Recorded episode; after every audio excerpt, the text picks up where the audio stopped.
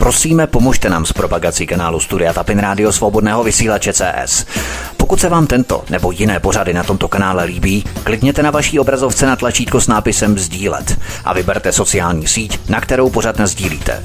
Jde o pouhých pár desítek sekund vašeho času. Děkujeme.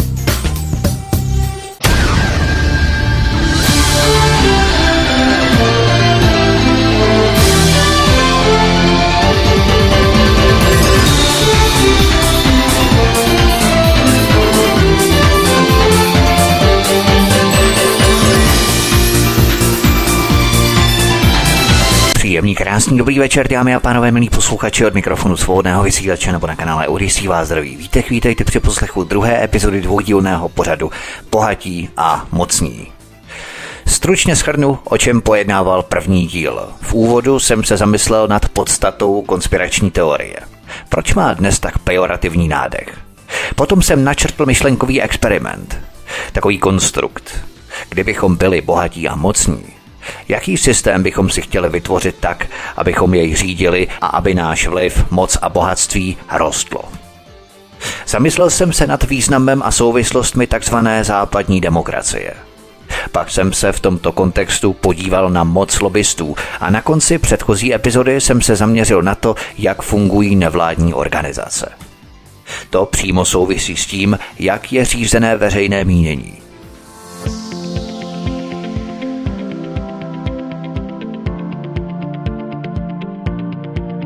Pražský projekt Syndicate.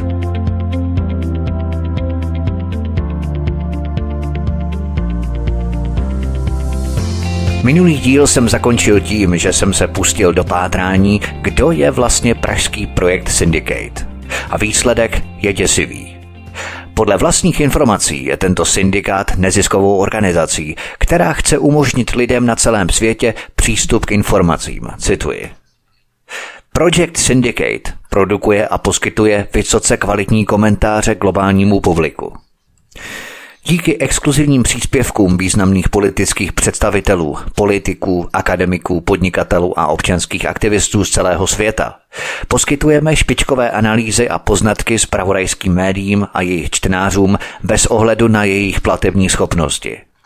Naším členem je více než 500 médií, z nichž více než polovina dostává naše komentáře zdarma nebo za dotované ceny ve 157 zemích. Konec citace. To, co zní tak pozitivně a altruisticky, neznamená nic jiného než to, že syndikát chce ovlivnit to, o čem lidé diskutují a jak o určitých otázkách přemýšlejí. Nechce nic menšího, než ovlivnit světové veřejné mínění a prodat to jako veřejně prospěšnou práci. Jako vždycky je zásadní otázkou, kdo za tímto syndikátem stojí a kdo ho platí.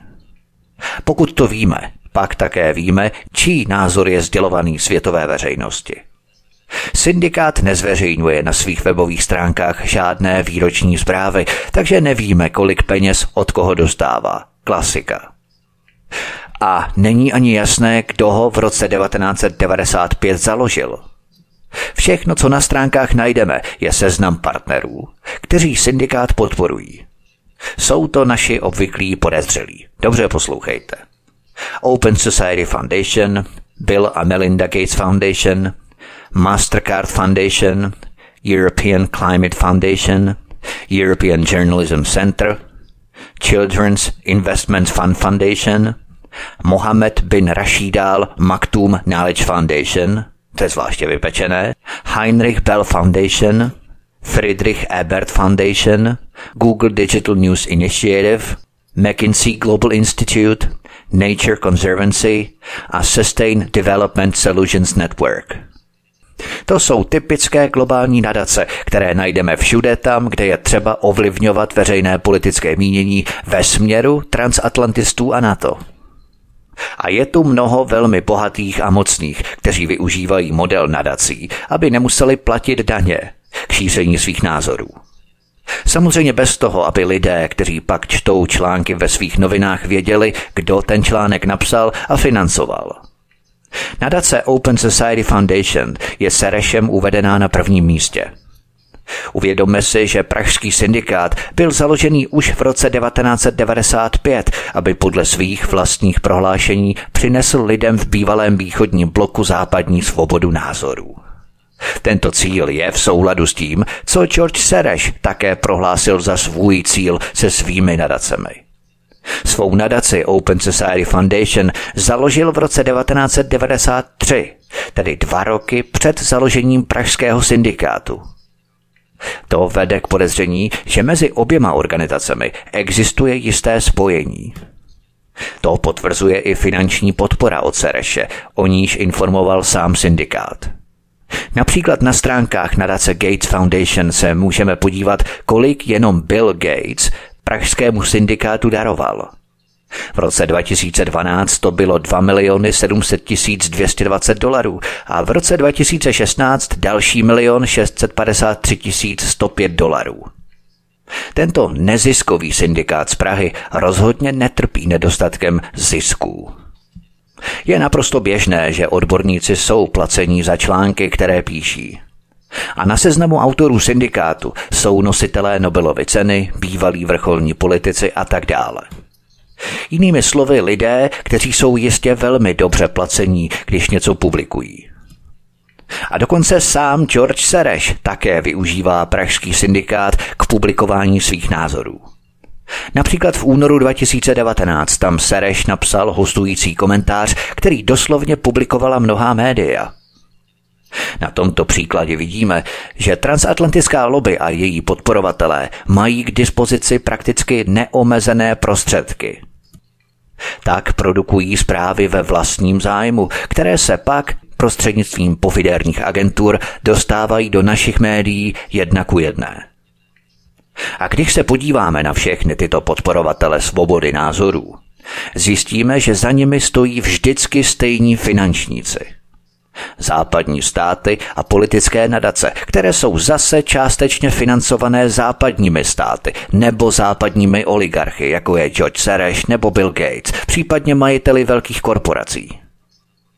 To, co nám takzvaná kvalitní média předkládají jako zprávy, není nic jiného než propaganda politických cílů bohatých a mocných.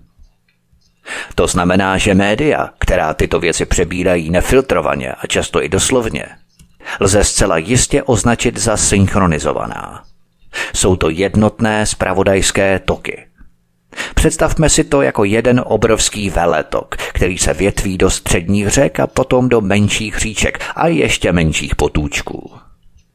Ve všech ale protéká stejná voda z původního veletoku.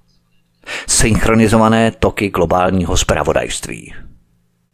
Na začátku této kapitoly jsem hovořil o Pentagonu a jeho 27 tisícech zaměstnancích. Jejich jediným úkolem je vytvářet zprávy pro tiskové agentury. Podívejme se na to podrobněji. Už v roce 2009 Pentagon zaměstnával nejméně 27 tisíc lidí, jejichž jediným úkolem bylo vylepšovat mediální pokrytí amerických válek. V nich, jak víme, nejde o demokracii a lidská práva, ale o suroviny a drancování příslušných zemí. V roce 2008 o tom dokonce informoval New York Times. Psal o tom dokonce i německý Spiegel, cituji. Bushova vláda s pomocí gigantické PR už léta klame veřejnost v Americe. Odhalující zpráva v New York Times ukazuje, jak cílevědomně a perfidně funguje systém dezinformací. Německý Spiegel dále uvádí, cituji. Když američtí diváci sledují zprávy z Iráku na televizních kanálech, raději by neměli věřit svým uším. Jak ukazuje zpráva v New York Times, americké ministerstvo obrany dodnes udržuje sílu televizních vojenských expertů, kteří šíří jeho pohled na Irák a válku proti terorismu. Konec citace. Nesmíme také zapomínat, že zprávy, které jsme v Česku o těchto otázkách dostávali, k nám přicházely prostřednictvím spravodajských agentur. Opět synchronizovaný tok globálního spravodajství. Na začátku roku 2009 se také ukázalo, jak rozsáhlá je tato PR armáda z Pentagonu. Pod titulkem 27 tisíc PR konzultantů leští image nás o tom informoval švýcarský Tages Anzeiger. V roce 2009 se objevily informace o tom, že PR armáda se rozrostla o dalších 2000 lidí. Šéf-redaktor si stěžoval na obrovský vliv amerického ministerstva obrany na své novináře. Odhaluje téměř neuvěřitelná fakta o práci Pentagonu v oblasti PR. V té době zjevně probíhala mezi tiskovou agenturou Associated Press a Pentagonem bitva o moc, protože Tages Anzeiger dále napsal, a to je mazec přátelé, cituji. Tom Carly, šéf americké tiskové agentury Associated Press, už nemůže mlčet. O víkendu přednášel novinářům na Kansaské univerzitě o tlaku, který vyvíjí americké ministerstvo obrany na své reportéry ve válečných zónách, jako je Irák a Afghánistán. Jeho závěr? Začíná to být neúnosné. Uvedl, že vysocí generálové vyhrožovali, že zničí AP, pokud budou reportéři nadále trvat na svých novinářských zásadách.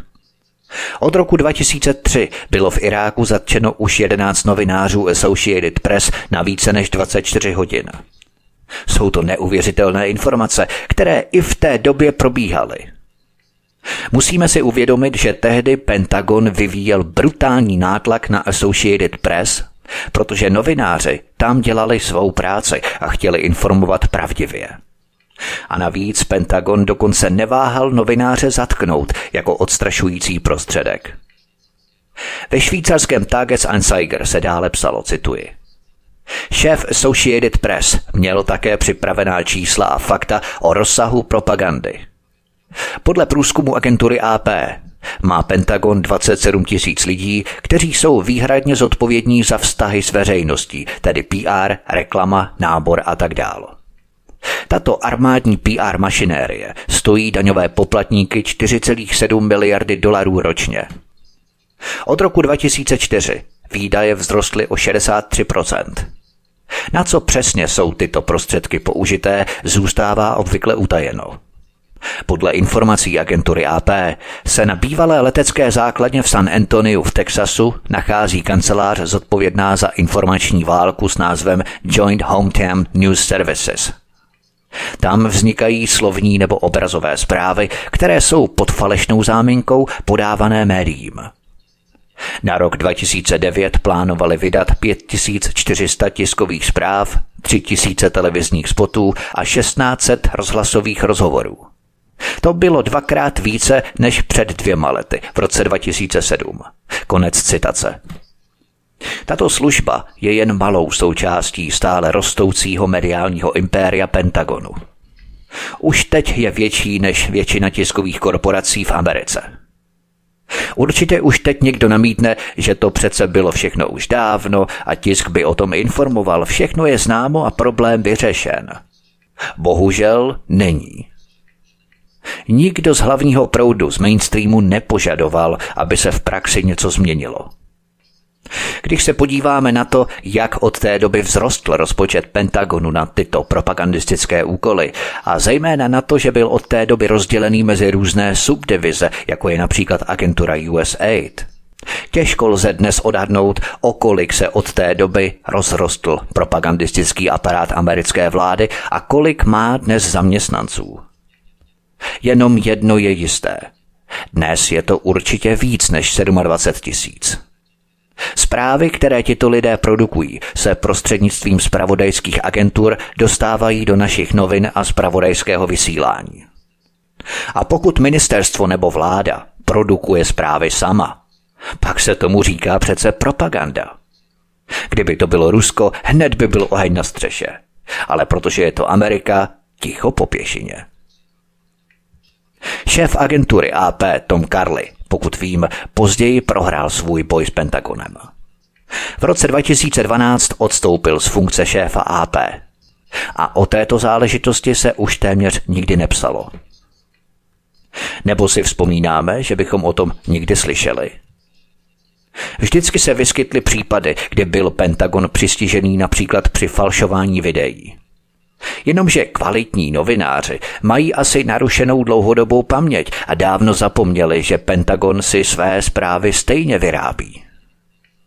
Možná se poučili ze sporu mezi Pentagonem a AP a nemají příliš velkou chuť sami případně skončit ve vězení.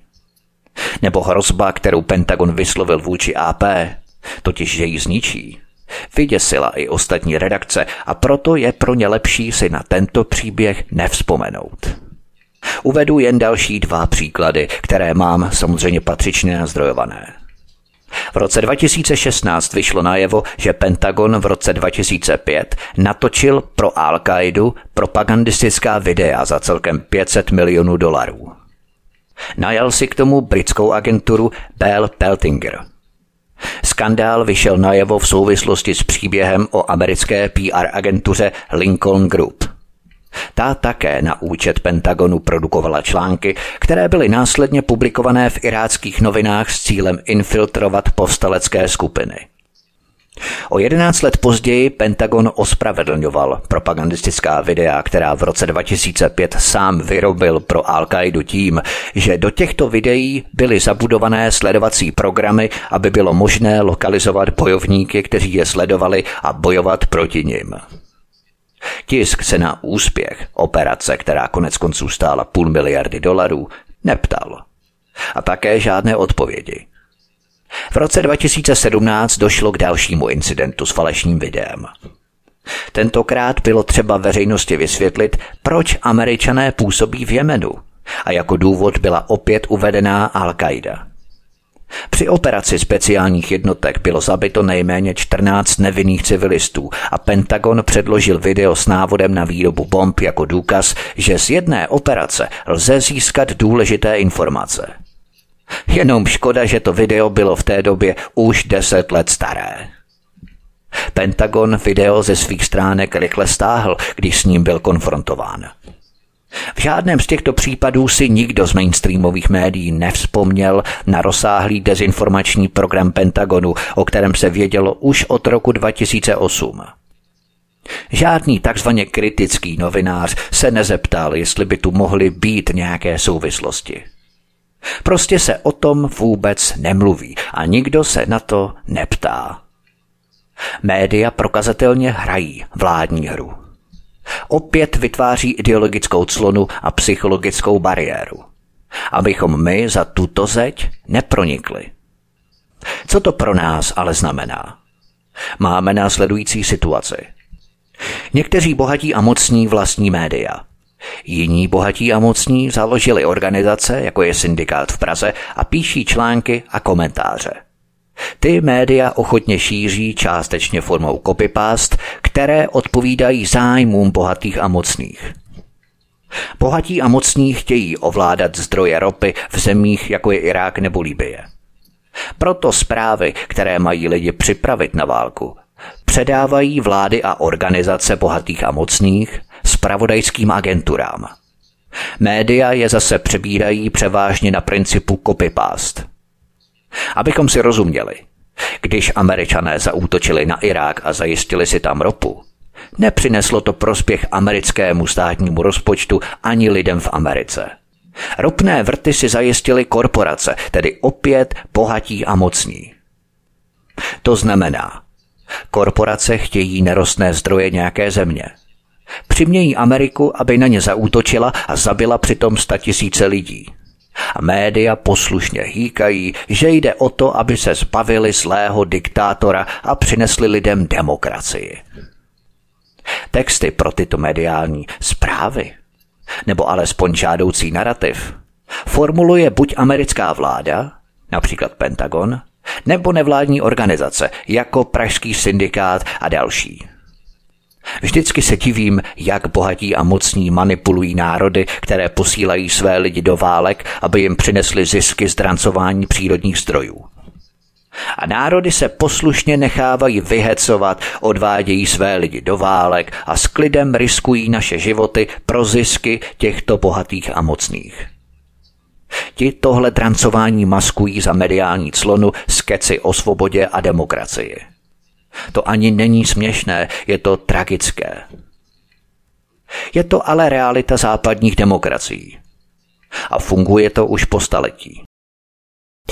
Posloucháte druhou epizodu z dvoudílného pořadu Bohatí a mocní. Od mikrofonu svobodného vysílače nebo na kanále Odisí vás zdraví vítek. Písnička je před námi a po ní pokračujeme dále v našem povídání. Hezký večer a pohodový poslech.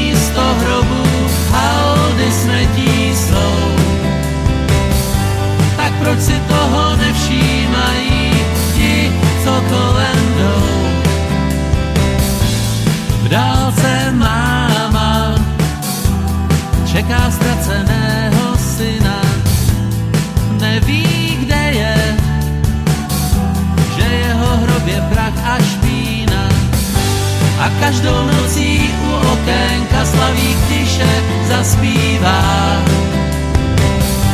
A ona přitom neví, že to je duše žalostivá, co jí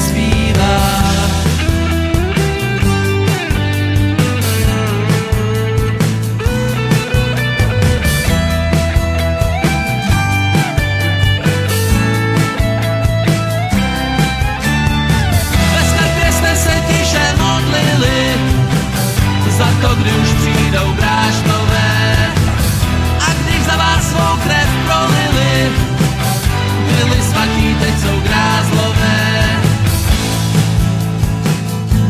Smutný příběh, popliván je zemí chudou, chudou duchem.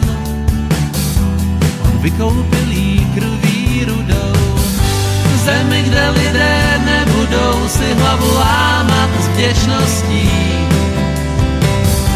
Tam budou druhé lámat svojí krutou malostí. Dlouhá léta přepisuješ historii, sázíš na to, že pamětníci už nežijí. No nevědomky zapomínáš, že ty duše vojáků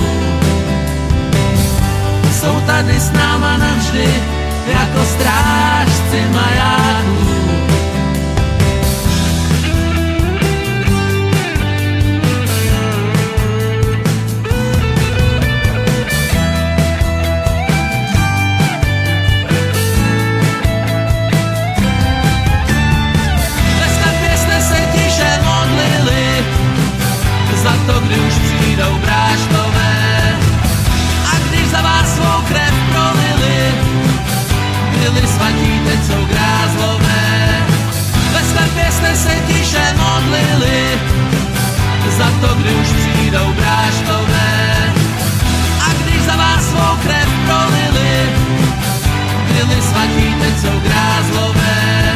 Od mikrofonu svobodného vysílače nebo na kanále Odisí vás zdraví vítek posloucháte druhou epizodu z dvoudílného pořadu Bohatí a mocní.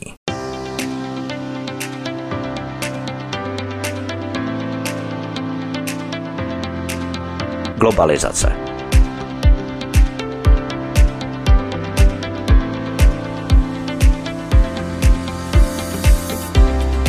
Globalizace je nám prodávaná jako něco dobrého.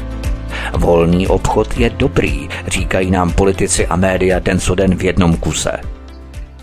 Trhy musí být otevřené, cla jsou něco špatného. To všechno je globalizace a neexistuje žádná alternativa. Odpůrci globalizace jsou v médiích odsuzovaní. Jsou to buď radikálové nebo pomílení naivní dobrodinci, jejichž myšlenky jsou zcela nereálné a dokonce škodlivé. To se o globalizaci dozvídáme z mass médií. Ale co vlastně globalizace znamená a jaké jsou její důsledky? Podívejme se na to podrobněji. V roce 2018 byl v Zambii nalezený obrovský rekordní smaragd. Článek v německém špíglu o tom končil zásadní větou, cituji. Důl, kde byl lví smaragd nalezený, je z 75% vlastněný společností Gemfeeds a z 25% vládou Zambie. Je to prý největší důl na smaragdy na světě. Konec citace. Co to znamená?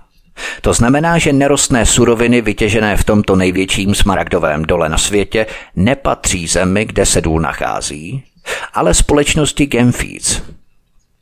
Zambie je okrádaná o 75% výnosu.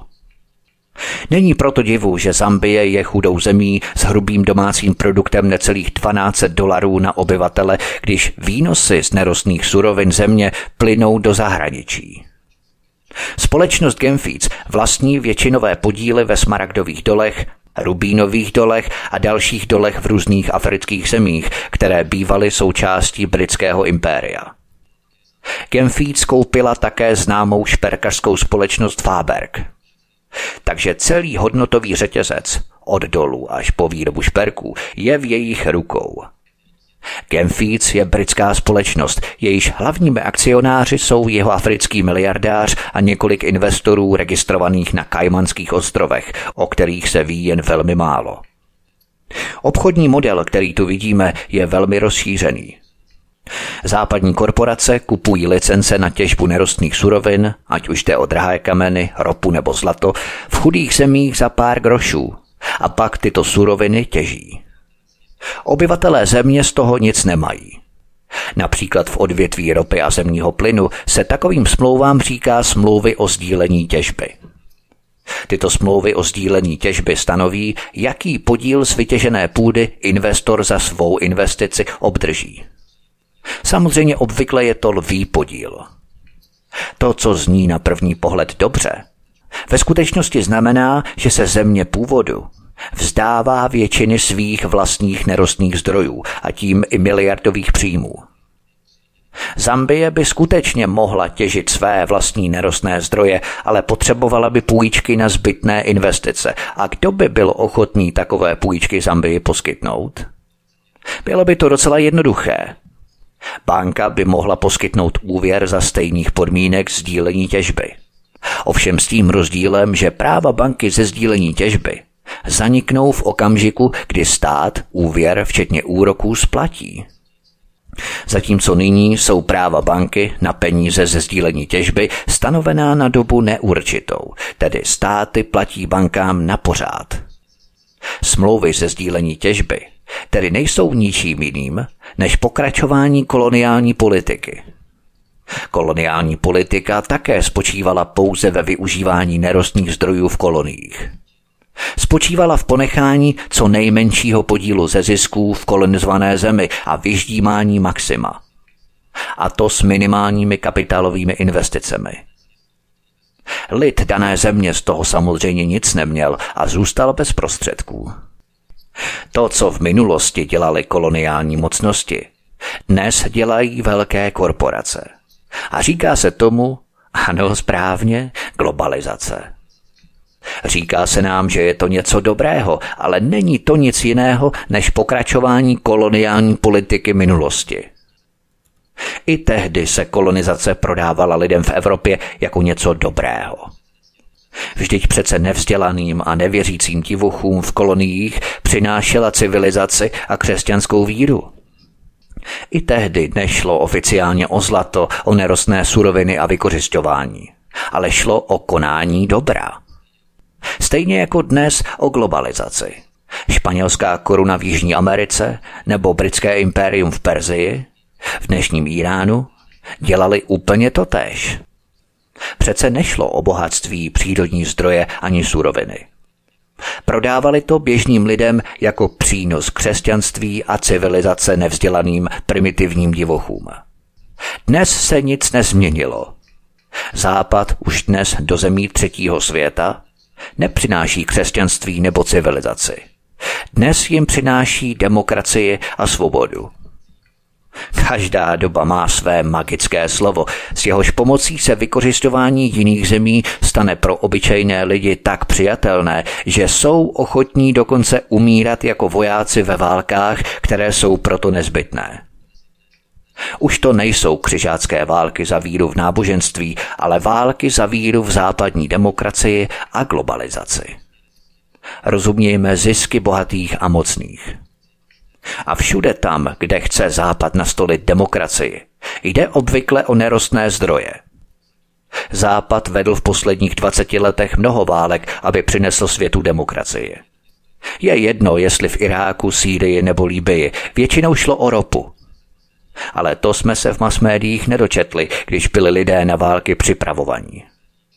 V masmédiích totiž vždycky šlo o demokracii a svobodu.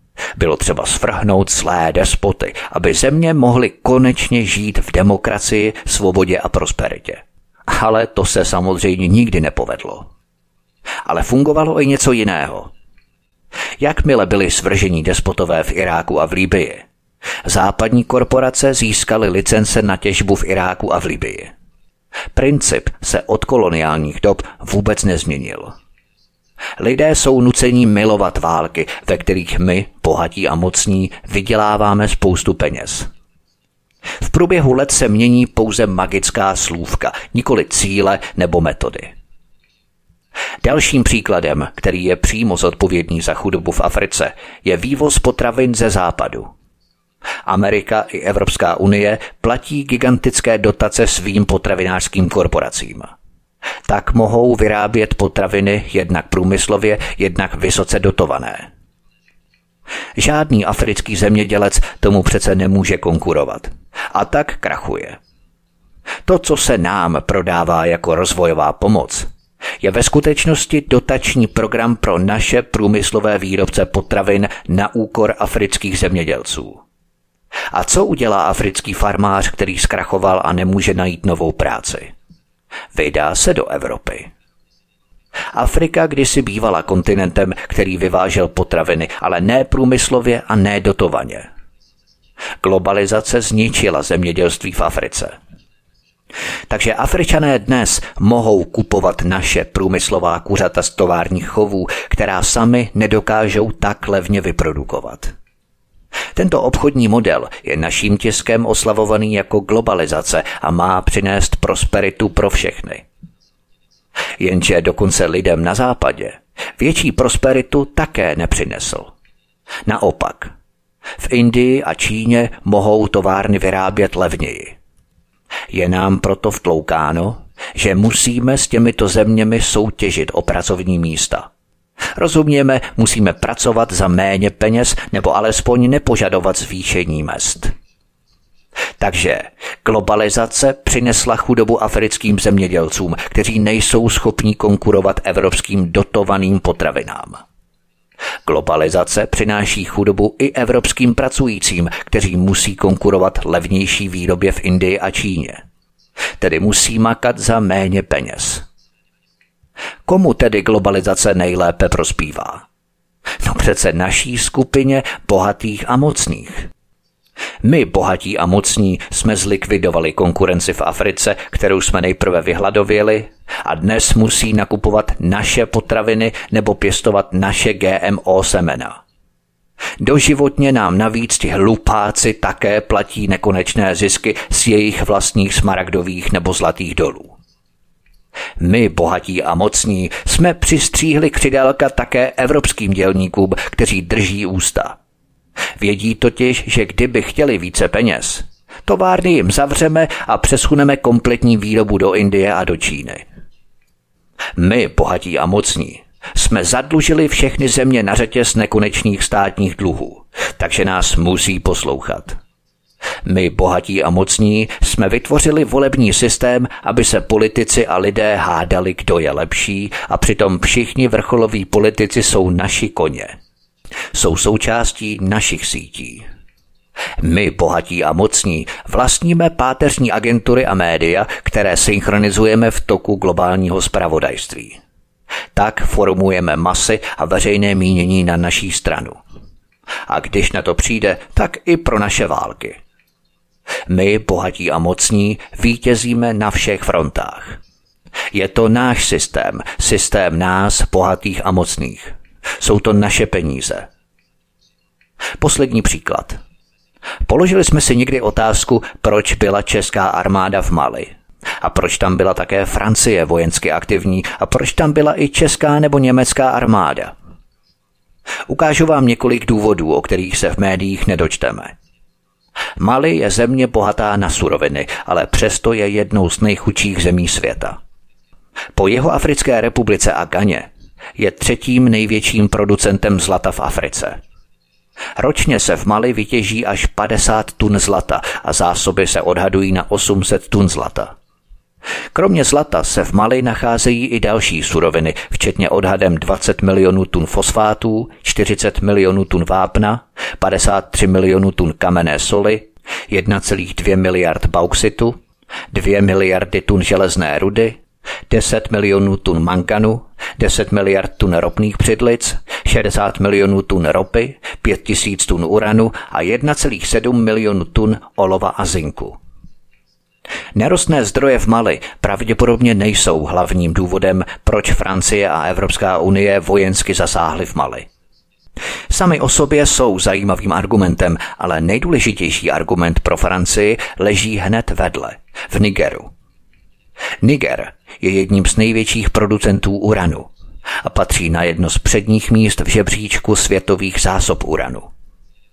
Francie je naopak se svým vysokým podílem jaderné energie druhým největším spotřebitelem uranu na světě.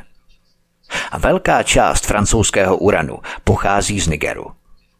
Těžbu uranu tam kontroluje společnost Société du Patrimoine des Mines du Niger. Tato společnost je vlastněná nigerským státem a poskytuje práva na těžbu dalším společnostem, ve kterých pak vlastní podíly. Téměř ve všech těchto společnostech ale není největším akcionářem. Jsou to zahraniční investoři. Vzpomínáme si na smlouvy o sdílení těžby. Naštěstí velmi velká část z nich jsou francouzské společnosti, především Orano, dříve Areva, francouzská státní společnost.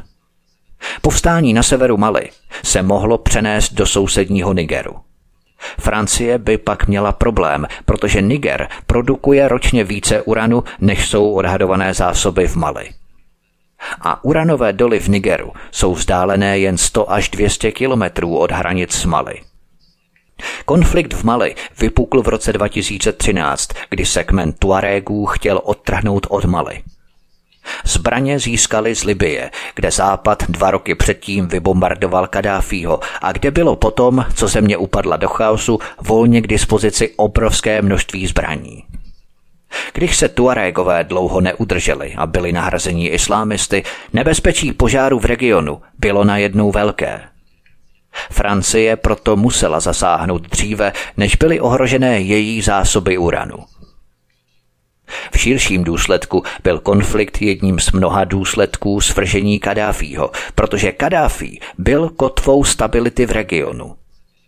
V Africe se těšil obrovské autoritě, protože životní úroveň v Libii nebyla horší než ve většině evropských zemí, i když o tom západní tisk neinformoval. Byla tu dobrá a bezplatná lékařská péče. Benzín byl prakticky zdarma a díky Kadáfího reformám v zemi nezůstali téměř žádní analfabeti, ale bezplatné vzdělání a stipendia pro Libíce, kteří chtěli studovat v Evropě. To není obhajova Kadáfího, je to střízlivé konstatování faktů. Ostatně natočil jsem o tom trojdílný cyklus o Libii. Potom, co Kadáfí odešel a Libie se propadla do chaosu, převzali moc islámistické skupiny, které bojují mezi sebou, ale v zemi je dostatek zbraní. A tyto problémy se rozšířily na jich a zasáhly i Mali. To také souvisí s tím, o čem jsem hovořil v rámci Zambie. Smlouvy o sdílení těžby. Tyto smlouvy odvádějí zisky z afrických nerostných zdrojů do pokladen západních korporací. Výsledkem je, že například většina uranu v Nigeru dnes patří francouzským a dalším zahraničním společnostem. Takže Nigeru zůstává jen zlomek jeho vlastního bohatství. Zisky z těžby nerostných surovin tak nekončí v africké zemi, ale v západních korporacích. Jinými slovy, u nás bohatých a mocných. Proto díky globalizaci Afričané chudnou – Proto díky globalizaci chudneme i my, Evropané. Opět stejný model. My, bohatí a mocní, vítězíme na všech frontách. Posloucháte druhou epizodu z dvoudílného pořadu Bohatí a mocní. Od mikrofonu svobodného vysílače nebo na kanále Odisí vás zdraví vítek. Písnička je před námi a po ní pokračujeme dále v našem povídání. Hezký večer a pohodový poslech.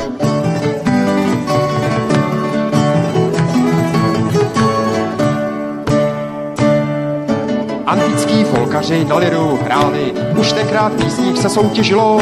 Lid měl co chtěl, na Olympu se smáli, šilo se, zpívalo, neválčilo.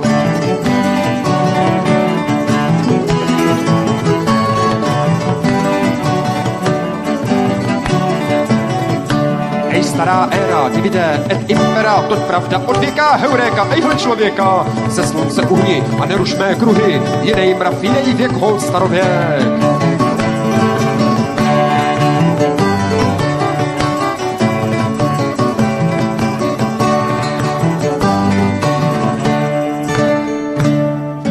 Od hradu ke hradu sloutnou se taháš, lístkovkou vyplatějí ti honorář, že nemáš na kostým, to je jen blamáš, však jde ti horko, když neodvoláš.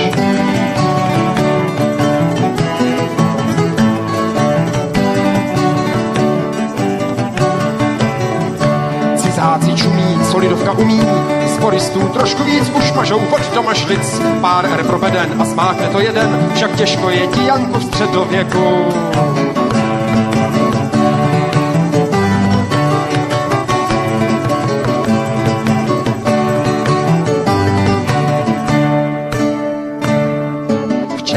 Neznali, co víme dneska. Země je koulené LP deska, i když je v tom geometrický rozdíl, světe div se a přece se točí.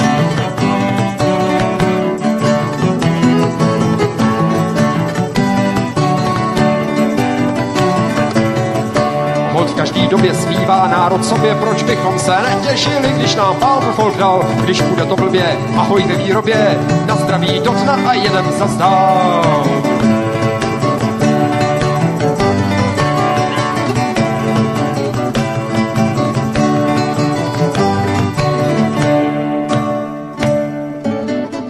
To praskne, povolí se přeska dneska. Od mikrofonu svobodného vysílače nebo na kanále Odisí vás zdraví vítek posloucháte druhou epizodu z dvoudílného pořadu Bohatí a mocní.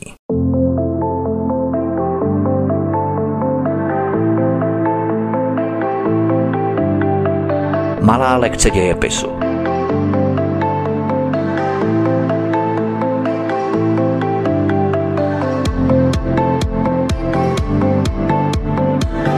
Na začátku tohoto pořadu jsem ukázal, jak by vypadal systém, kdyby bohatí a mocní dokázali vytvořit systém, který by byl pro ně ideální. Jak jsme viděli, systém, který převládá na západě, je do značné míry exaktní vůči žádoucímu systému.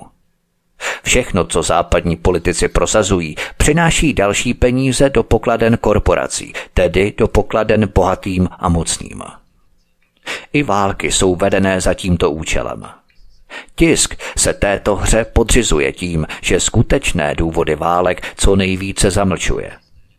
Politický systém je nastavený tak, že bohatí a mocní mohou využívat lobbysty, aby dosáhli politických rozhodnutí, která chtějí.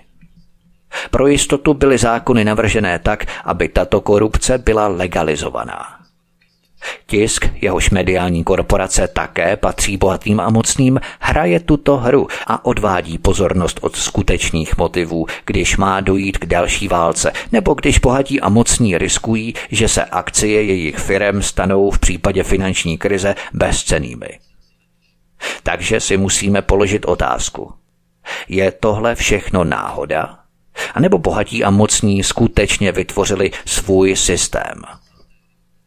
Abychom tedy pochopili, jak tento systém vznikl, musíme se nejprve podívat na Ameriku. Amerika slaví svůj den nezávislosti jako nejvýznamnější svátek. Legenda praví, že válka za nezávislost začala bostonským čajovým dýchánkem, který byl protestem lidí proti britské koloniální nadvládě. To ale není pravda. Pravdou je, že čajovému dýchánku předcházel spor o daně a cla. Daně a cla se týkaly vlastníků půdy a plantáží v britských koloniích v Americe. Právě ti byli v té době v Americe bohatí a mocní. Ti pak podněcovali nespokojenost prostřednictvím svých novin. I tehdy byly noviny buď v rukou bohatých a mocných, nebo na nich byly přinejmenších závislé. Noviny proto nepsaly, že daně, které platili statkáři v amerických koloniích, byly mnohem nižší než srovnatelné daně, které platili statkáři v koloniích britských. Místo toho se heslem stalo slovo svoboda. Obyčejným lidem bylo jasně řečeno, že se musí osvobodit od koloniální moci v Londýně. Ve skutečnosti nešlo o svobodu pro lidi, ale osvobození od daní pro bohaté a mocné v amerických koloniích. A skutečně vytvořili svůj systém, neboť to byli právě oni, kdo vymyslel ústavu a zákony nového státu USA. Nejdůležitější slova v ní byla svoboda, práva lidu a demokracie. Touto svobodou rozuměli absolutní svobodu velkého biznisu, která v 19. století nevyhnutelně vedla ke vzniku monopolistů, jako byl Rockefeller anebo později Ford, kteří svými nadacemi dodnes formují politiku západního světa. Ve skutečnosti vůbec nešlo o svobodu lidu. Lidé se měli jen cítit svobodní. Nebyli už nevolníky jako v Evropě, mohli bez překážek vyznávat své náboženství, zatímco v Evropě vládnoucí knížata a králové určovali, v co mají jejich lidé věřit. Ale především měli být k dispozici jako pracovní síla pro zvýšení bohatství a moci bohatých a mocných v samotné Americe. Důležitou roli v tom sehrál tisk, který odváděl pozornost od sociálních problémů. Místo toho psal o svobodě, americkém snu a tak dál. Bohatí a mocní chápali demokracii jako systém, ve kterém mohou pomocí svých peněz rozhodovat o tom, kdo bude mít šanci na politickou funkci. Od prvního dne si lidé v Americe mohli vybírat pouze mezi kandidáty, kteří měli požehnání bohatých a mocných. A tak je tomu i dnes. Bohatí a mocní tedy vytvořili systém, ve kterém jsou lidé opojení slogany, opojení proklamacemi a bonmoty tisku. Zatímco systém zajišťuje moc a vliv bohatým a mocným. Na začátku prvního dílu tohoto pořadu jsem řekl, že bohatí a mocní spolu soupeří. Ba co víc, často spolu bojují na život a na smrt. Ale když přijde na otázku systému, jsou v nerozlučné jednotě. Skupina bohatých a mocných tedy není neměná. Bohatí a mocní byli v 18. století majitelé plantáží a panství v Severní Americe. Byli vůdci hnutí za nezávislost a také poskytli první prezidenty. Brzy si ale uvědomili, že není tak úplně rozumné, aby veřejně působili jako otevřeně vládnoucí hlava státu tak poměrně brzy umožnili, aby se prezidenty stali politici, které samozřejmě financovali a tím je ovládali. Skuteční činitelé, kteří prostřednictvím darů finančně ovládali všechny přední politiky a poslance, časem ustoupili do pozadí. To ale jejich moc spíše posílilo, než oslabilo. Když totiž došlo ke krizím nebo nepopulárním rozhodnutím, hněv lidu byl namířený proti exponovaným politikům a ne proti těm, kteří za ně nesli skutečnou odpovědnost. Je to nesmírně praktické a má to i pozitivní vedlejší efekt. Když jsou lidé nespokojení, mohou přece volit jiného politika. To lidi uklidňuje. Lidé věří, že nová tvář přinese i novou politiku. To je samozřejmě nesmysl, protože i nová tvář bude realizovat jenom to, co chtějí bohatí a mocní. V 19. století se ekonomika změnila. K penězům a moci se dostali noví lidé, kteří vytlačili vlastníky půdy. Sto let po založení Ameriky se ke kormidlu dostali ocelářští magnáti jako Charles Schwab, ropný monopolista Rockefeller a majitelé velkých bank ale na samotném systému se nic nezměnilo a to platí dodnes. Jen se stále více zdokonaloval. Bohatí a mocní mezi tím rozšířili svou moc a pohltili nebo zničili malé konkurenty. Příkladem toho byl krach na burze v roce 1929, na které se finanční oligarchové po léta vezli tím, že nechávali vzniknout gigantickou bublinu na akciových trzích. Když tato bublina praskla, většina malých regionálních bank v Americe zkrachovala. Velké banky pak mohly bez problémů převzít tržní podíly. Když po druhé světové válce vznikla Spolková republika Německo, byla vydaná na milost a nemilost Americe. Žádné politické rozhodnutí nebylo možné učinit bez souhlasu Američanů. Každé noviny potřebovaly licenci od okupačních mocností. Tak vznikla média, která dodnes udávají tón v Německu. Američané souběžně s tím vytvořili obrovskou síť nadací, think tanků a sítí, které mají za cíl kontrolovat veřejné mínění a politiku v Německu. Nejznámějšími jsou Atlantický most, Chatham House nebo německý Marshallův fond. Ale je jich mnohem víc, například nadace Wissenschaft und Bildung, v překladu nadace pro vědu a vzdělání.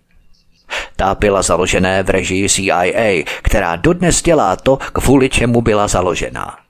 Tedy ovlivňuje veřejné mínění v Německu žádoucím směrem tím, že svým takzvaně nezávislým odborníkům umožňuje důležitě hlásat jejich moudra v německých médiích. To znamená, že bohatí a mocní vysílají do svých médií své vlastní experty, aby propagovali myšlenky bohatých a mocných. Lidé jsou přesvědčovaní, že jde o nezávislé experty z mnoha různých institucí, kteří ve svobodných médiích hlásají svou odbornost. Nadace, financované bohatými a mocnými, zveřejňují studie, které podporují to, čeho chtějí bohatí a mocní dosáhnout a tváří se přitom ovšem jako věda. Zástupci jiných nadací, také financovaných bohatými a mocnými, se přidávají a také potvrzují závěry těchto studií a média o tom informují. Je to systém, ve kterém bohatí a mocní vytvořili téměř neproniknutelnou síť nadací a organizací, které si navzájem potvrzují, jakou mají pravdu. Lidé si toho ale nevšimnou, protože když zástupci nejrůznějších organizací s hezky znějícími názvy požadují totéž, zní to přece jako široká schoda. Ve skutečnosti ale jde jen o mnoho různých organizací, které jsou všechny placené stejnými lidmi. Příklad můžeme najít v sousedním Německu. Když důvěra lidí v německá média stále více klesala, přemýšlela média, co by s tím mohla udělat. A přišla s osvědčeným nápadem. Musela si nechat potvrdit takzvaně nezávislými, že informují pravdivě, nezávisle. Založila tedy společnost Korektiv a od té doby se v médiích můžeme stále znovu dočítat, že ověřovatelé faktů z nezávislé novinářské sítě Korektiv docházejí ke stejným závěrům jako média. Když se podíváme na jejich webové stránky, získáme dojem nezávislé a kritické organizace. Problém je v tom, že nejsou ani nezávislí, ani kritičtí. Jsou úzce propojení s německým tiskem – Ba co víc, založil je sám tisk, aby se mohl odvolávat na údajně neutrální a nezávislou skupinu aktivistů jako potvrzení svých vlastních zpráv. Založíme si svou vlastní organizaci, která nám bude potvrzovat, že máme pravdu. Tak jednoduché to je. Korektiv financovala nadace Brost třemi miliony eur. Nikdy jsme neslyšeli o nadaci Brost? Nadaci Prost založila miliardářská rodina Prostů. Čím se tato rodina živí? Vlastní skupinu VAS, AZ. Skupina VAS je jednou z předních německých mediálních skupin, která vlastní velkou část regionálních novin v Německu, má podíly v rozhlasových a televizních stanicích a vlastní také časopisy s působností po celém Německu. Takže mediální oligarcha v Německu založil malou kritickou platformu, která má kriticky sledovat média. A aby si nikdo nemyslel, že za korektivem stojí pouze skupina vás, Uvedu některé členy dozorčí rady, správní rady a vedení korektivu. Zakladatelem korektivu byl David Šráven, který až do založení korektivu zastával vysokou funkci ve skupině VAS. Předtím byl šéf-redaktorem Oliver Schrén. Dříve působil ve Veltu, Šternu, ARD a dalších. Nikolaus Brander byl dříve šéf-redaktorem ZDF a je členem správní rady korektivu. Ulrich Reitz, bývalý šéf-redaktor časopisu Focus, je také členem správní rady korektivu. Stefan Wilke, hlavní reportér Zeitu, sedí ve správní radě korektivu. Je také zajímavé, že Hans Schäpflin z nadace Schäpflin sedí ve správní radě korektivu. Tato nadace podporuje různé novinářské projekty. Jak nezávislí asi budou? To je jen několik příkladů. Jak vidíme, německý korektiv není v žádném případě nezávislý na médiích, která údajně kritizuje. Ale byl těmito médii založený, tato média ho financují a tato média ho také řídí. A jak si myslíme, že organizace, jejíž vedení je složené ze zástupců médií, se na tatáž média dívá kriticky? Korektiv je dnes oficiálním ověřovatelem faktů na Facebooku pro německy mluvící země. Jak nezávislí asi budou? Výsledek je následující. Když mainstreamová média nastolí nějaké téma a lidé na sociálních sítích ho vyvrátí, nastoupí korektiv a veškerou kritiku smažou a zablokují. Tento princip a model funguje dokonale. Ti, kteří se nikdy nezabývali všemi organizacemi, nevědí, že všechny byly založené a financované stejnými lidmi. Jejich jediným účelem je vzájemně se potvrzovat a vytvářet dojem, že mnoho nezávislých organizací dospělo ke stejnému závěru. Základní kámen tohoto systému je vybroušený k dokonalosti. Skládá se z nadací, think tanků a dalších organizací, které jsou na sobě zdánlivě nezávislé, ale ve skutečnosti jsou úzce propojené. Všechny propagují linii, o kterou stojí bohatí a mocní.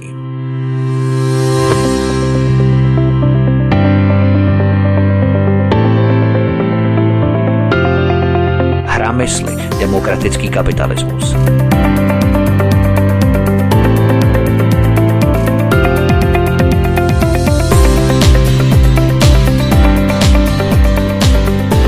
Této stručné kapitole si položme základní otázku. Je demokratický kapitalismus skutečně možný?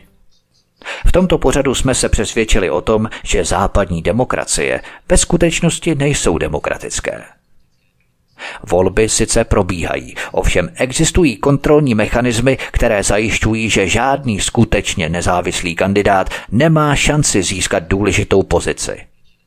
Navíc voliči nemohou rozhodovat o otázkách, ale pouze o tom, kdo za ně rozhoduje. A tato rozhodnutí pak obvykle neodpovídají tomu, co voliči chtějí, nebo za co zvolili svého kandidáta. Kapitalismus je ale ve skutečnosti s demokracií v zásadě neslučitelný. Proč?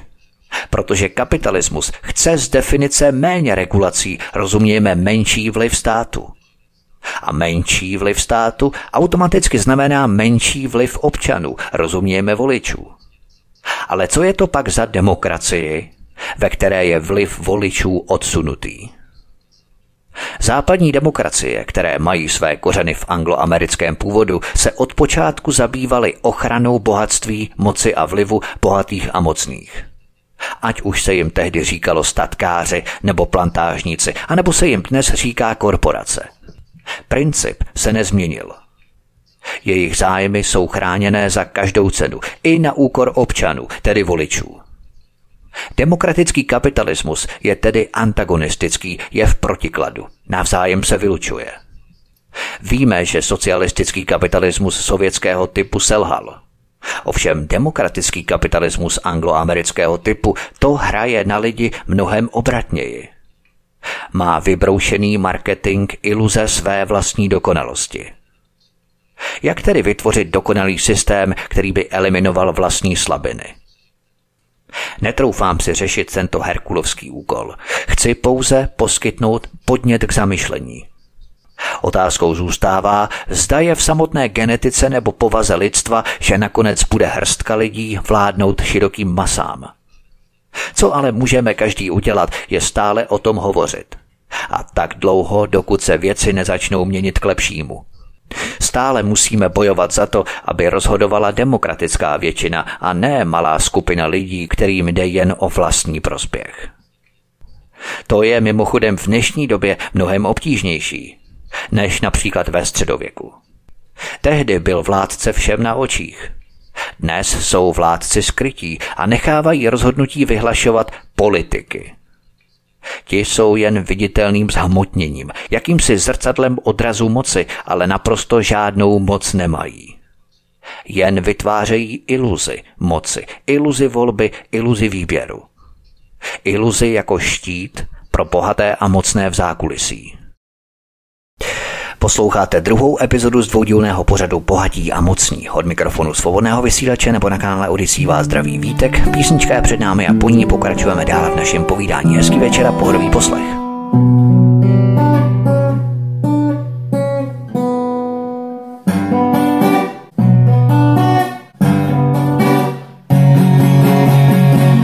Česká televize se sídlem na Kavčích horách má stát šibenice a z Kavčích hor má být Krkavčí hora.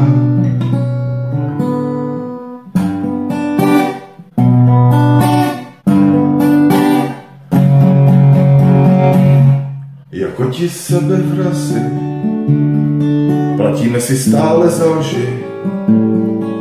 Ty kurvy se nám smějou, tam za dveřmi v kanceláři.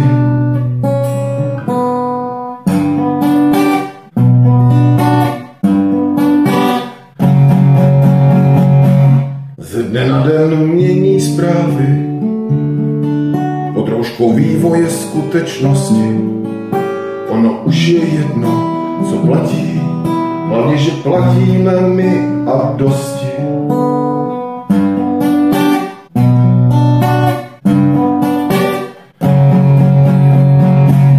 To ještě do sametu jste se báli nevolidu, občas přes estrádu udobřit stranu, ale teď už srete i na to právo.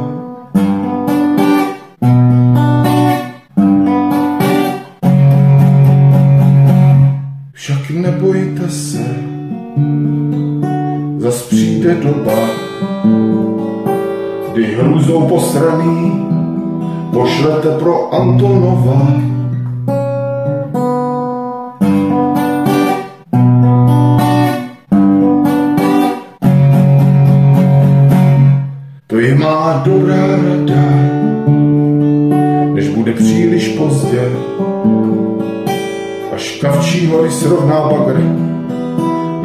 nebude stačit koště.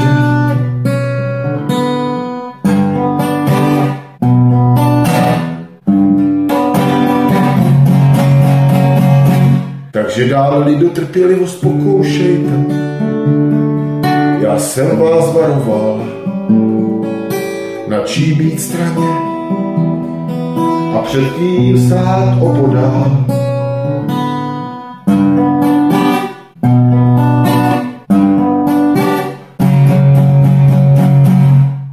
Česká televize, pravda a láska je i tvůj citát, tak proč mi delžeš do očí? Já nejsem žádný retard.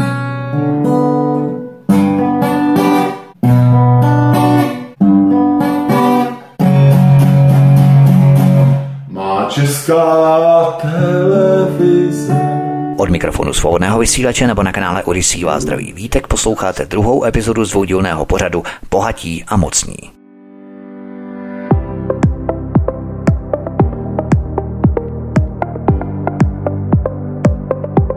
Pavoučí sítě, politici na pranýři.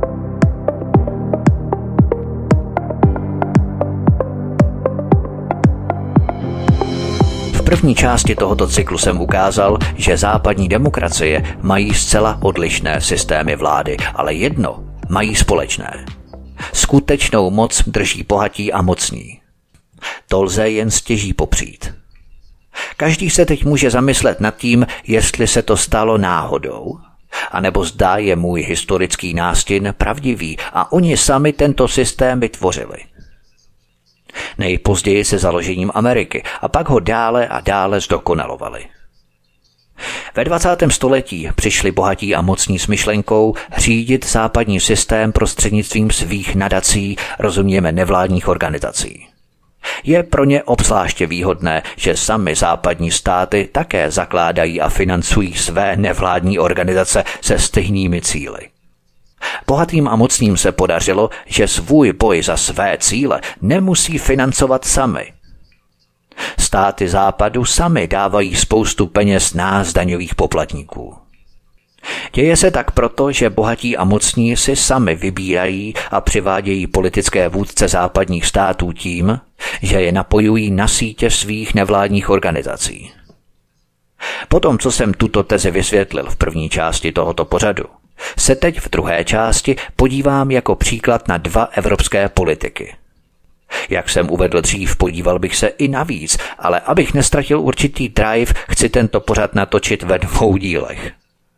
Více dílů by bylo jednak kontraproduktivní a jednak opakování téhož v různých variacích a ztrácelo by to na dynamice.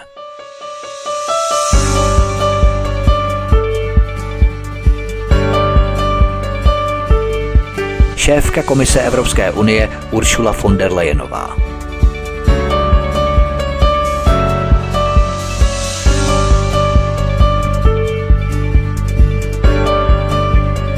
Uršula von der Leyenová je takzvanou členkou elit. Protože je známá i běžnému českému posluchači, začnu právě s ní.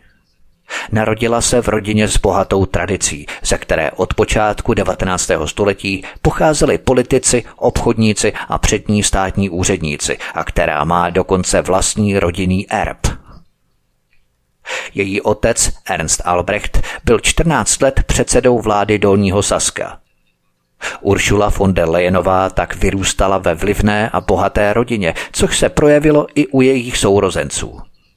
Z pěti žijících dětí Ernsta Albrechta skončily dvě ve vedoucích pozicích v podnikání. To je dobrý poměr, který ukazuje, jak výhodné je narodit se do správné rodiny. Když se podíváme na Uršulin životopis, zjistíme, že se pravděpodobně původně na takovou kariéru nezaměřila – Nejprve Uršula studovala archeologii, pak ekonomii, než se rozhodla pro studium medicíny, kterou dokončila v roce 1987. Ještě jako studentka se provdala za Hejka von der Leyena, který pocházel z bohaté rodiny s bohatou tradicí, která získala majetek už v 18. století. Uršula nedokončila lékařské vzdělání, protože se jí poměrně rychle narodili děti a odjela s manželem na několik let do Ameriky, kde přijal místo na Stanfordské univerzitě. Mezi lety 1998 až 2002 působila jako odborná asistentka na lékařské univerzitě v Hanoveru. Ačkoliv Uršula byla členkou CDU už od roku 1990, objevila se v ní až v roce 2001, ale pak udělala rychlou závratnou kariéru. V roce 2001 byla Uršula zvolená do městské rady malého města. O dva roky později, v roce 2003, byla zvolená do zemského sněmu Dolního Saska, kde okamžitě získala ministerský post, což se nepodaří mnoha nováčkům v politice. Ministerský úřad se hodil i do jejího životopisu, protože byla mimo jiné ministrní zdravotnictví a rodiny, procož měla jako lékařská a matka sedmi dětí kvalifikaci. Měla na starosti také sociální věci a proslavila se zrušením příspěvků pro nevidomé. Její nástupce jej pak znovu zavedl, i když značně redukovaný. Pokročilé sociální cítění, jen co je pravda, že? Už to ukázalo, že Uršula, která se narodila se zlatou lyžičkou v ústech, nemá žádný cit pro potřeby znevýhodněných lidí, když bez rozsudku škrtá potřebnou podporu těm nejslabším. Lidé v Dolním Sasku si jistě oddechli, když po pouhých dvou letech odešla do Berlína, aby po volebním vítězství Merklové pokračovala ve své raketové kariéře spolkové ministrině pro rodinu. Jen málo kdo se může pochlubit tak hvězdnou kariérou. Tady pokračovala ve své sociální politice. Sociálně koncipovaný paušální příspěvek na výchovu dítěte nahradila rodičovským příspěvkem závislým na příjmu. Tato závislost na příjmu znamená, že ti, kteří už vydělávají hodně, dostávají vysoký rodičovský příspěvek, zatímco ti s nízkými příjmy dostávají jen malý rodičovský příspěvek. Jednoduše, čím více vyděláváte, tím dostáváte příspěvek vyšší. Čím méně vyděláváte, tím nižší je i váš rodičovský příspěvek.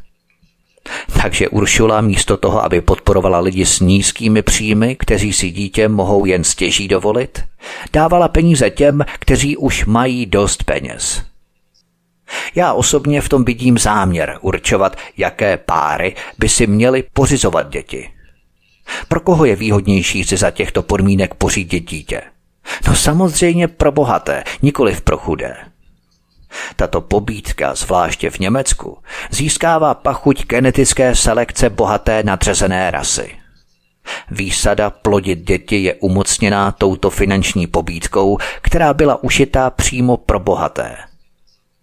Z těchto zákonů je vidět, že Uršula von der Leyenová pochází z elitních kruhů, které jsou úzce napojené na bohaté a mocné. Je patrné, že nemá nic společného s problémy běžných lidí. Pa co víc, dokonce jim ráda bere peníze, aby je mohla dát své třídě dobře situovaných. Jednou ze srdečných záležitostí Uršuly bylo přimět muže, aby se starali o děti. A pokud se to nepodařilo, pak alespoň zajistit více míst v jeslích, aby se mladí rodiče mohli rychle vrátit do práce. Arbeit macht frei. Jasně se zaměřila na svůj ideál rodiny, ve které oba rodiče pracují. Tehdejší spor se týkal i image rodiny. CSU tehdy vedla proti myšlenkám Uršuly mohutný, ale marný boj. Zajímavé je, že církve, které jsou vlastně spíše konzervativní, stály na straně Uršuly. To nemůže nikoho překvapit, protože Uršula chtěla utratit 3 miliardy ročně za rozšíření jeslí. A kdo pak je jedním z největších provozovatelů jeslí v Německu? Správně církve. Takže to byla prostě otázka peněz. V roce 2009 pod záminkou dětské pornografie zavedla Uršula zákon o stížení přístupu. Tento zákon fakticky zahrnoval i možnost blokovat webové stránky v Německu bez byrokracie. Cenzuře se tak otevřely dveře – Spolkový prezident Keller dokonce odmítl zákon podepsat a když Uršula přešla na ministerstvo práce, byl tento nesmyslný zákon rychle pohřbený. Uršula von der Leyenová se stávala stále slavnější a v CDU stále mocnější. Otevřeně se s ní počítalo jako s nástupkyní Merklové. O Merklové si můžeme myslet cokoliv, ale jednu věc uměla. Politické intriky. A tak Angela dala Uršule otrávený dárek a udělala jí ministriní obrany. Všichni v Německu si kladli otázku, co jí kvalifikuje pro tento úřad. Ale my už víme, že ministři nejsou od toho, jestli rozumějí věci nebo mají kompetence. Jde jen o politické hry. Je úplně jedno, jestli ministr svému rezortu rozumí. Lobbysté a externí poradci bohatých a mocných mu našeptají, co má dělat. Uršula následně vyvolala smích, když její první nápad ve funkci ministrně obrany bylo zřídit v kasárnách jesle. Jakoby ozbrojené síly neměly jiné problémy. Rafinovaná intrikánka Merklová to dobře věděla. Ministerstvo obrany bylo pro většinu politiků koncem jejich kariéry – na tomto ministerstvu je totiž takový nepořádek, který si jen těžko dokážeme představit. Merklová proto mohla v klidu pozorovat, jak se její politická rivalka potápí. Když se potom koncem roku 2018 řešila otázka nástupce Merklové v čele CDU, Uršula už nebyla ani vzdálenou vzpomínkou, protože se zabývala různými aférkami, které se týkaly příšerných poradenských smluv a Bundeswehru, který nebyl způsobilý k činnosti. další skandál s poradci na její ministerstvu hrozil koncem její kariéry. Uršula se dostala z palebné linie tím, že byla slavně odvelená do Bruselu, kde se po několika tahanicích stala šéfkou Komise Evropské unie. Tady se okamžitě znovu dostala na titulní stránky novin s poradci. Sotva byla Uršula ve funkci. Uzavřela v březnu 2019 poradenskou smlouvu s firmou BlackRock. Kdo je BlackRock Investment Management? Je to jeden z největších investičních fondů na světě. Má většinový podíl v mnoha bankách a korporacích. BlackRock ve velkém investuje do znečišťujících průmyslových odvětví. A právě BlackRock měla vypracovat návrh, jak zajistit, aby bankovní sektor Evropské unie v budoucnu věnoval větší pozornost sociálním a environmentálním otázkám. To je něco naprosto šíleného. Je to něco jako kdybychom drogové pašeráky nechali napsat zákon o potírání drog. Něco naprosto nemyslitelného. BlackRock má nejen blízko k bohatým a mocným, ale BlackRock je přímo jedním z nich. Takže bohatým a mocným bylo opět umožněné psát si vlastní zákony. Každý z normálních lidí by si přece pořídil neutrální poradce, ne však Uršula. A co se nakonec stalo? Výsledky, které BlackRock vypracoval jako konzultant, byly začleněné do souboru pravidel Evropské unie – a jsou proto dobré důvody. Jde o pravidla pro zelenou dohodu Green Deal, kterou Uršula s velkou pompou vyhlásila po jejím nástupu do funkce. Uršula chce samozřejmě zajistit, aby peníze šly těm správným lidem, bohatým a mocným. A kdo by to mohl zaručit lépe než BlackRock? I s mnoha miliardami pro farmaceutické firmy v rámci očkování proti covidu je Uršula ve svém živlu. S výrobci vakcín vyjednala smlouvy, které je zbavují odpovědnosti za škody způsobené vakcínami. A nejen to. Tyto smlouvy farmaceutům zaručují plnou platbu předem, která je navíc nevratná, pokud nakonec nejsou schopní vakcínu vyvinout. Takže Evropská unie zaplatí farmaceutům, přičemž oni nakonec tu vakcínu ani vyvinout nemusí. Tyto smlouvy jsou navíc tajné, takže nikdo nemůže kontrolovat detaily těchto smluv. Vždyť kromě syna Davida má Uršula mnoho dětí, které všechny potřebují dobrou práci. A s miliardou na zelenou dohodu Green Deal a s dvouciferným miliardovým darem pro farmaceutické firmy se určitě najde několik bank, farmaceutických firm, investičních a poradenských společností, které nabídnou uršuliným dětem pěknou, nepříliš stresující, ale dobře placenou práci. Mimochodem, jako šéfka Komise Evropské unie má prakticky neodvolatelnou imunitu. Co by se mohlo pokazit?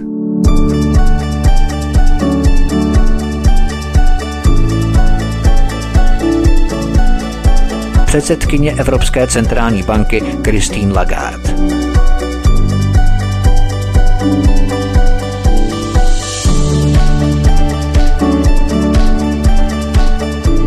Od roku 2019 vede Evropskou centrální banku osoba, která byla odsouzená za nedbalé nakládání s penězi daňových poplatníků. Šlo o odsouzení v trestním řízení. Christine Lagarde je od roku 2019 šéfkou Evropské centrální banky a proto je zodpovědná za peníze nás všech. Ruku na srdce. Svěřili bychom své peníze někomu, kdo byl pravomocně odsouzený za nedbalé nakládání se svěřenými penězi? Ale přesně to děláme, protože tak rozhodli šéfové vlád Evropské unie. Co se stalo? V roce 1990 koupil francouzský podnikatel většinový podíl ve společnosti Adidas. V roce 1994 jej chtělo znovu prodat. Nejprve tím pověřil banku. Prodal jí své akcie, které banka krátce na to s velkým ziskem prodala. To se podnikateli vůbec nelíbilo, cítil se podvedený a zažaloval banku o podíl na zisku. Spor vyhrál a měl dostat 135 milionů eur, ale jiný soud rozhodnutí zrušil. Mimochodem banka patřila francouzskému státu. V roce 2008 během arbitrážního řízení tehdejší francouzská ministrně hospodářství rozhodla, že podnikatel má nárok nejen na 135 milionů, ale na 285 milionů. A tak mu bylo na účet francouzského státu převedeno včetně úroků 403 milionů.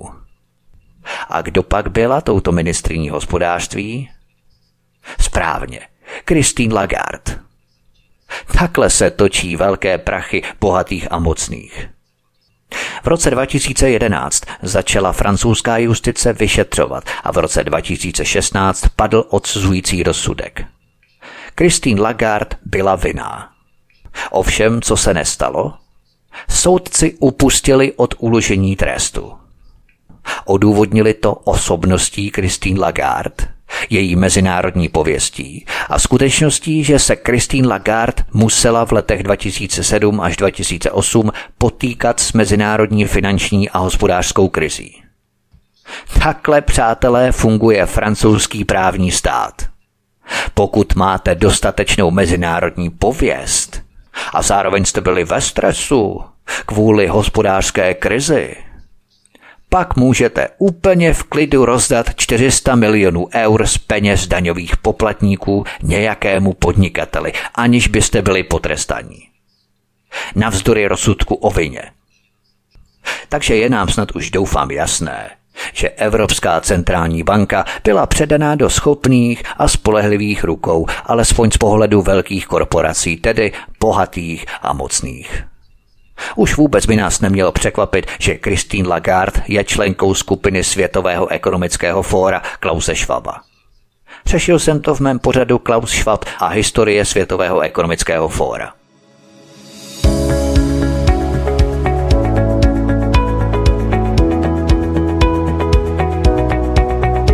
Závěr strany a hnutí.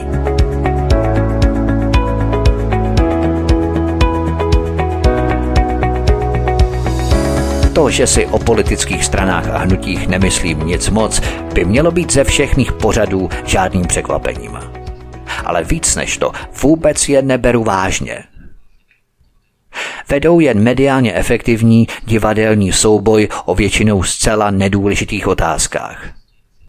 Je to zastírací manévr odvádění pozornosti, handrkovat se o nesmyslech, aby v těch skutečně důležitých otázkách Vystupovaly všechny strany a hnutí naprosto jednotně a homogenně, kompaktně.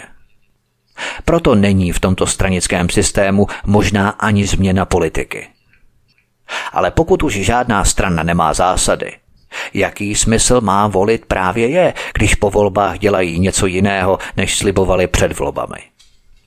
V Česku, ale i všude jinde se k vládě nemůže dostat žádná strana, která by se vážně postavila proti cílům bohatým a mocným a například odmítala války, na kterých bohatí a mocní tolik vydělávají. Proto vidím politické strany a hnutí jen jako zdroj zábavy pro hloupé masy, které jsou obšťastňované ideologicky poblouzněnými spory o stranické války.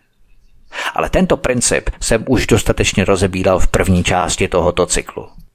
Nyní je zcela na vás, milí posluchači, abyste se nad mou tezí zamysleli.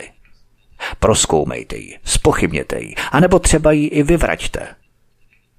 Byl bych rád, kdybych se mýlil a všechno to byla jen hloupá konspirační teorie. To by bylo hezké.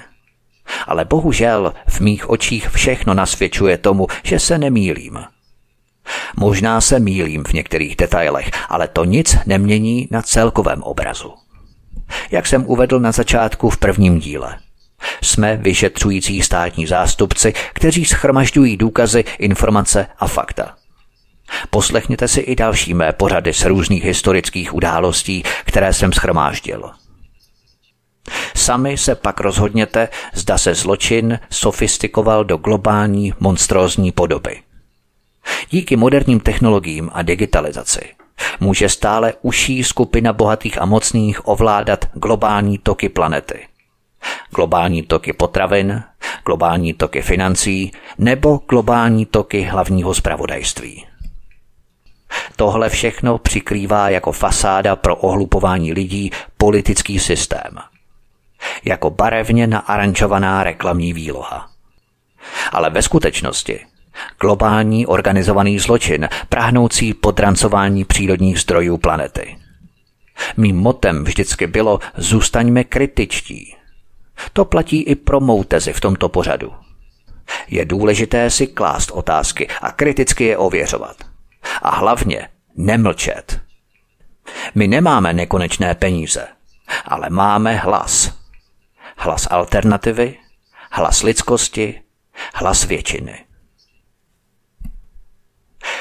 To by bylo všechno, milí posluchači, k druhému dílu, k druhému pokračování bohatých a mocných. Já doufám, že jsme si zase společně něco osvětlili, ozřejmili. Budu také rád, když třeba doplníte moje povídání vašimi fakty, vašimi informacemi v komentářích tady na kanále Odyssey, když samozřejmě se přihlásíte k odběru tohoto kanálu s tisnutím na tlačítko odebírat a také na zvoneček, zapnout notifikace, abyste nezmeškali další pořady a také, když budete tento pořad sdílet na sociální média, sociální sítě, anebo třeba i rozposílávat e-maily vašim kamarádům, přátelům, známým, komukoliv, o kom víte, že by byl třeba ochotný poslouchat a třeba by byl i rád dozvědět se něco nového. Cokoliv. Budu velmi rád za každou vaši interakci, včetně lajků a čehokoliv. Takže Mějte se všichni moc krásně, milí posluchači od mikrofonu svobodného vysílače nebo na kanále Odisí vás zdraví Vítek a příště se s vámi opět těším na slyšenou.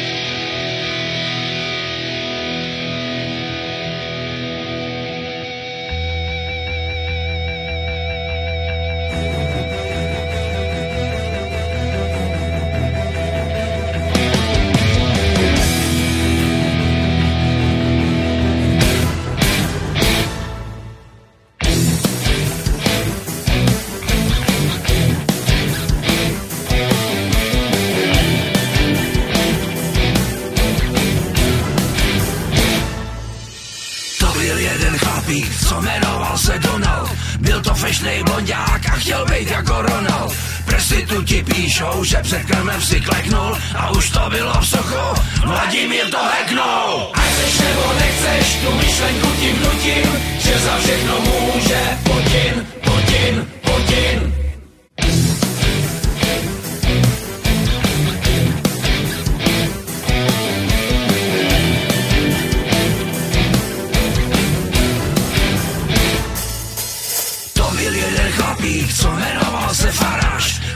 Chodil, tvrdil, že Brusel je jen blamáž. Restituti píšou, že před Moskou si kleknou a byl z toho Brexit. Vladimír to heknul. A chceš nebo nechceš, tu myšlenku ti vnutím, že za všechno může Putin, Putin, Putin.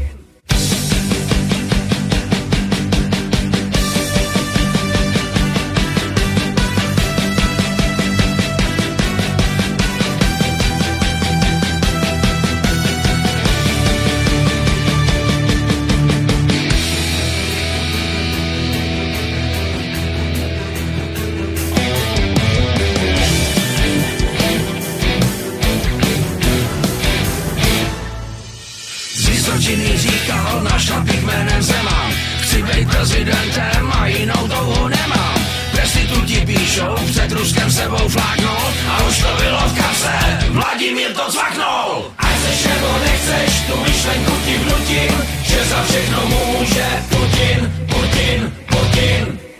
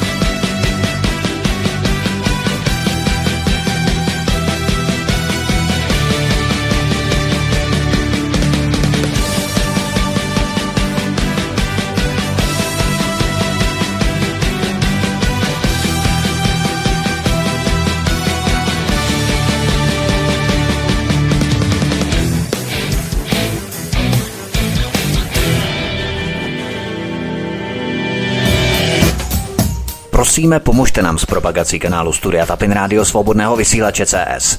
Pokud se vám tento nebo jiné pořady na tomto kanále líbí, klikněte na vaší obrazovce na tlačítko s nápisem Sdílet a vyberte sociální síť, na kterou pořád sdílíte.